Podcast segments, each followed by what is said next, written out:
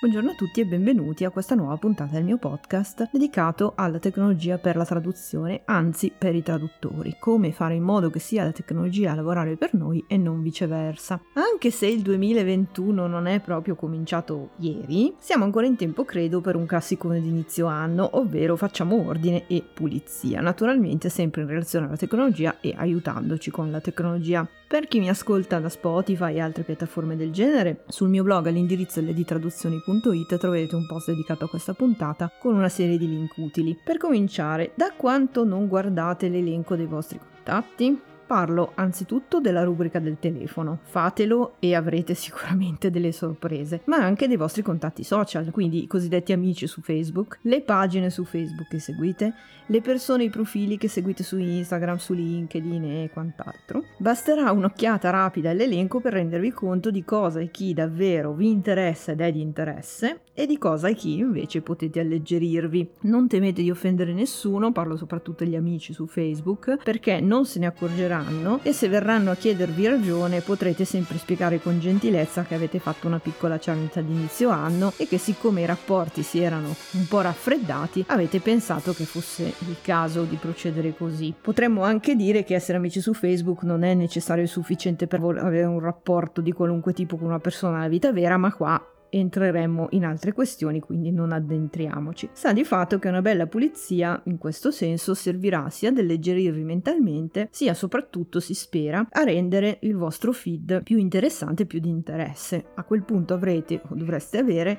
contenuti eh, di maggiore qualità e di numero inferiore e quindi più, anche più facili da scorrere e da considerare. L'altro lato della medaglia ovviamente sono i nostri profili. Io facendo un giro su Twitter che avevo praticamente abbandonato, mi sono resa conto con orrore che la mia bio diceva traduzione, revisione e formazione per traduttori da più di 16 anni, quando in realtà gli anni quest'anno saranno 21. A quel punto ho modificato la bio scrivendoci dal 2000, così ci evitiamo per il futuro questo tipo di problemi, e ne ho approfittato per fare una piccola revisione di tutti i profili, quindi pagina Facebook, Instagram e ovviamente LinkedIn. Da lì a passare ai curriculum vite, il passo è stato breve. Si tratta sicuramente di operazioni che ovviamente non andrebbero fatte una volta all'anno, ma più volte l'anno, perché qualcosa da correggere, rettificare, da aggiungere, sistemare si trova sempre. Lo stesso vale, ahimè, per il sito web, per la pagina chi sono, che tutti noi avremo una declinazione o un'altra, ma non solo, senza dimenticare una piccola verifica tecnica, ad esempio se usate WordPress, siete aggiornati con l'ultima versione di WordPress? Sono aggiornati i vostri plugin? Tutto questo ha naturalmente molta importanza anche dal punto di vista della sicurezza. In particolare fate attenzione ai plugin e a disinstallare eventuali plugin che non usate più, che non sono attivi. Chiaramente anche qui parliamo di verifiche che non vanno fatte una volta all'anno, ma anzi per quanto riguarda WordPress e comunque le verifiche tecniche in generale, il minimo credo è una volta al mese. Può essere però questo un buon momento anche per una riflessione più generale sulla grafica e sui testi del sito, per vedere se ci rispecchiano ancora oppure se è venuto il momento di ripensarli e per allargarci ulteriormente. Il blog che avete abbandonato mesi fa, che cosa vogliamo fare?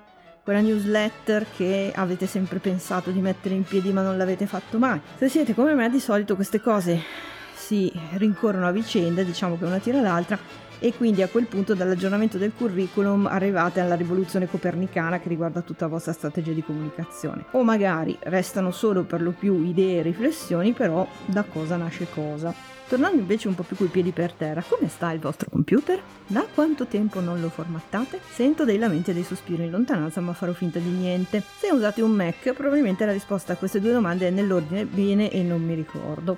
Ma scherzi a parte, Windows o Mac che sia, ci sono due operazioni non impegnative, insomma niente formattazione, niente cose tragiche, che però possono avere un impatto importante. La prima è semplicemente date un'occhiata al contenuto del vostro disco rigido. Parlo di file e parlo di applicazioni e programmi. Per quanto riguarda i programmi e le applicazioni sicuramente ce ne saranno alcune che non usate più e di cui vi siete dimenticati e quelle le possiamo disinstallare. Oppure ce ne saranno invece che vanno aggiornate e lì procederemo di conseguenza.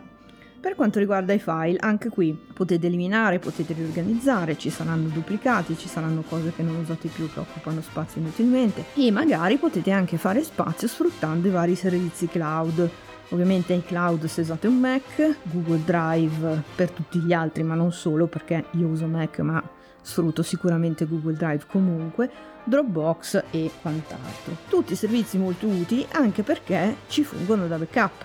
Backup che però mi sento di dire sarà sempre quello secondario, vero che sarà sempre quello secondario?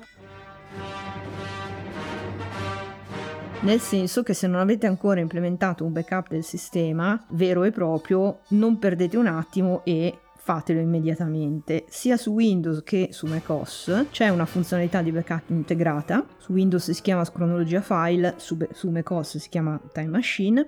Quindi non ci sono scuse, basta semplicemente un disco esterno e non dovrete poi preoccuparvi più di nulla. Sempre parlando di organizzazione di backup, un cenno a parte lo meritano quelli che sono sicuramente i nostri file più importanti, il nostro patrimonio più prezioso, ovvero memorie e glossari. Cosa possiamo fare? Anche qua rivediamo quello che è obsoleto, eliminiamo quello che è obsoleto, oppure tramite le funzionalità di importazione e reimportazione del nostro CAT possiamo magari accorpare qualcosa. Se ci sono delle TM o dei glossari particolarmente importanti, particolarmente preziosi, che volete essere assolutamente sicuri di non perdere, oltre al solito backup di cui abbiamo già detto, potete anche farne uno ulteriore, esportare in formato testo, diciamo, sarà il TMX per la memoria o il TBX per i glossari o un CSV o XLS, quello che volete, sempre per i glossari, la nostra risorsa zipparla, a quel punto occuperà ovviamente molto meno spazio, e poi salvarla dove vi pare, disco esterno, servizio cloud, eccetera, eccetera. Naturalmente, se ne esiste la necessità e se ne abbiamo tempo e voglia, possiamo anche sfruttare l'apposita funzionalità del nostro CAT per fare un po' di pulizia, ovvero aprire quel glossario, aprire quella TM e eliminare eventuali segmenti duplicati o voci duplicate, apportare delle correzioni se è il caso, eccetera, eccetera. Per fare queste cose si sono anche delle delle utility apposite, soprattutto per le TM. Io però non sono ancora riuscita a trovarne di veramente funzionali, se devo dire la verità.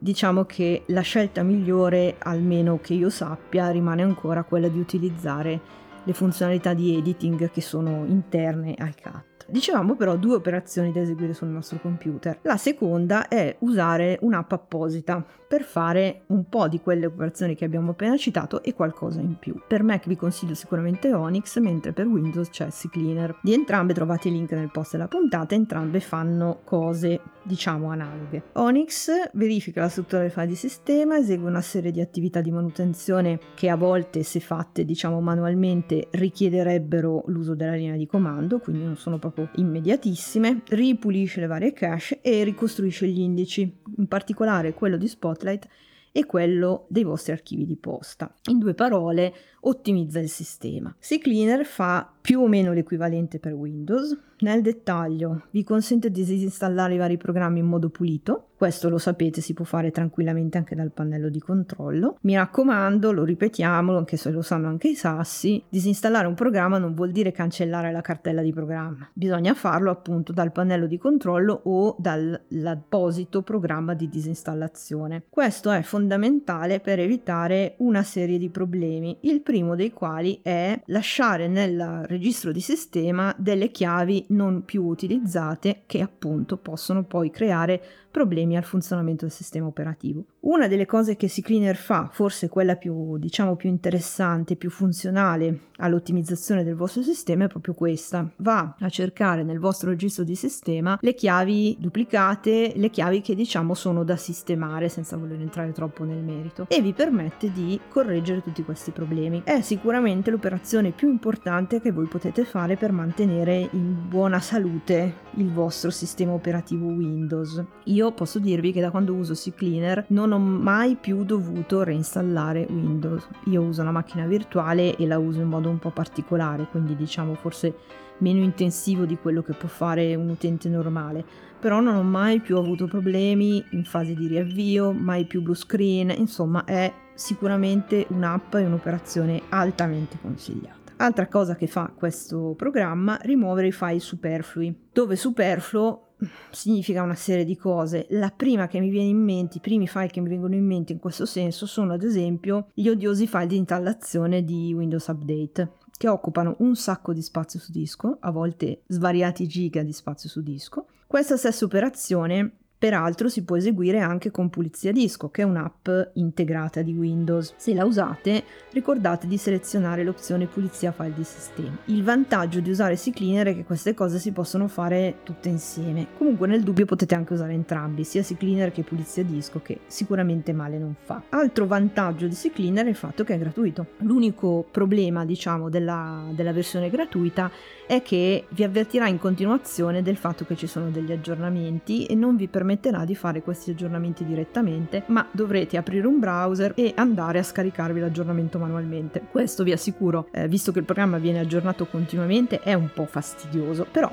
se diventasse troppo fastidioso si può sempre optare per l'opzione pago la versione completa. Da ultimo, ma per questo basta una funzionalità di sistema anche se esistono anche qui una serie di programmi di app che lo fanno, fate una bella deframmentazione del vostro disco, basta che cerchiate defrag o deframmentazione sulla barra di ricerca a quel punto dovrete però avere un po' di pazienza, soprattutto se non avete mai deframmentato il disco o se è un po' di tempo che non lo fate. Naturalmente dopo aver fatto tutte queste cose non dimenticate di riavviare che è sempre importante, fondamentale. A proposito di app di programmi, non so voi, ma io non vivrei se non avessi liste, calendari, promemoria e quant'altro. Quest'anno, ad esempio, sono passata definitivamente a usare Fantastical, che è un'app di calendario ma che gestisce anche contemporaneamente i promemoria e soprattutto lo fa su tutti i dispositivi. E inoltre mi permette di condividere tutte queste cose anche con altri membri della famiglia, nel dettaglio mio marito. Se però i membri della famiglia sono più di due, si arriva con eh, il piano famiglia di Fantastica fino a 5 persone, quindi molto comodo. Non è gratis,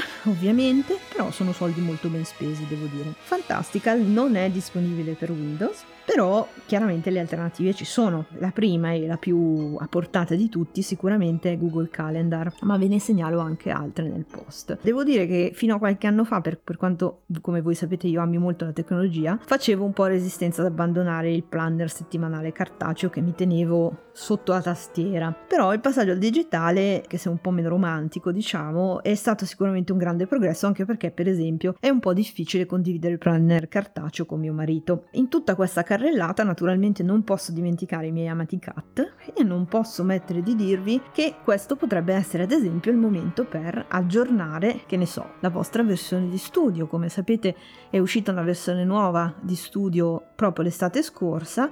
Se non siete ancora passati a 2021 questo potrebbe essere il momento giusto ma di 2021, della sua principale novità, Trados Studio Live, parleremo presto un po' più nel dettaglio. Spero che questi suggerimenti vi siano utili, se ne avete altri ovviamente non esitate a condividere su Facebook, su Twitter, su LinkedIn, dove volete. Basta cercare di traduzioni o Laura Dossena per trovarmi facilmente, oppure potete passare dal mio sito ldtraduzioni.it. A presto e buon anno!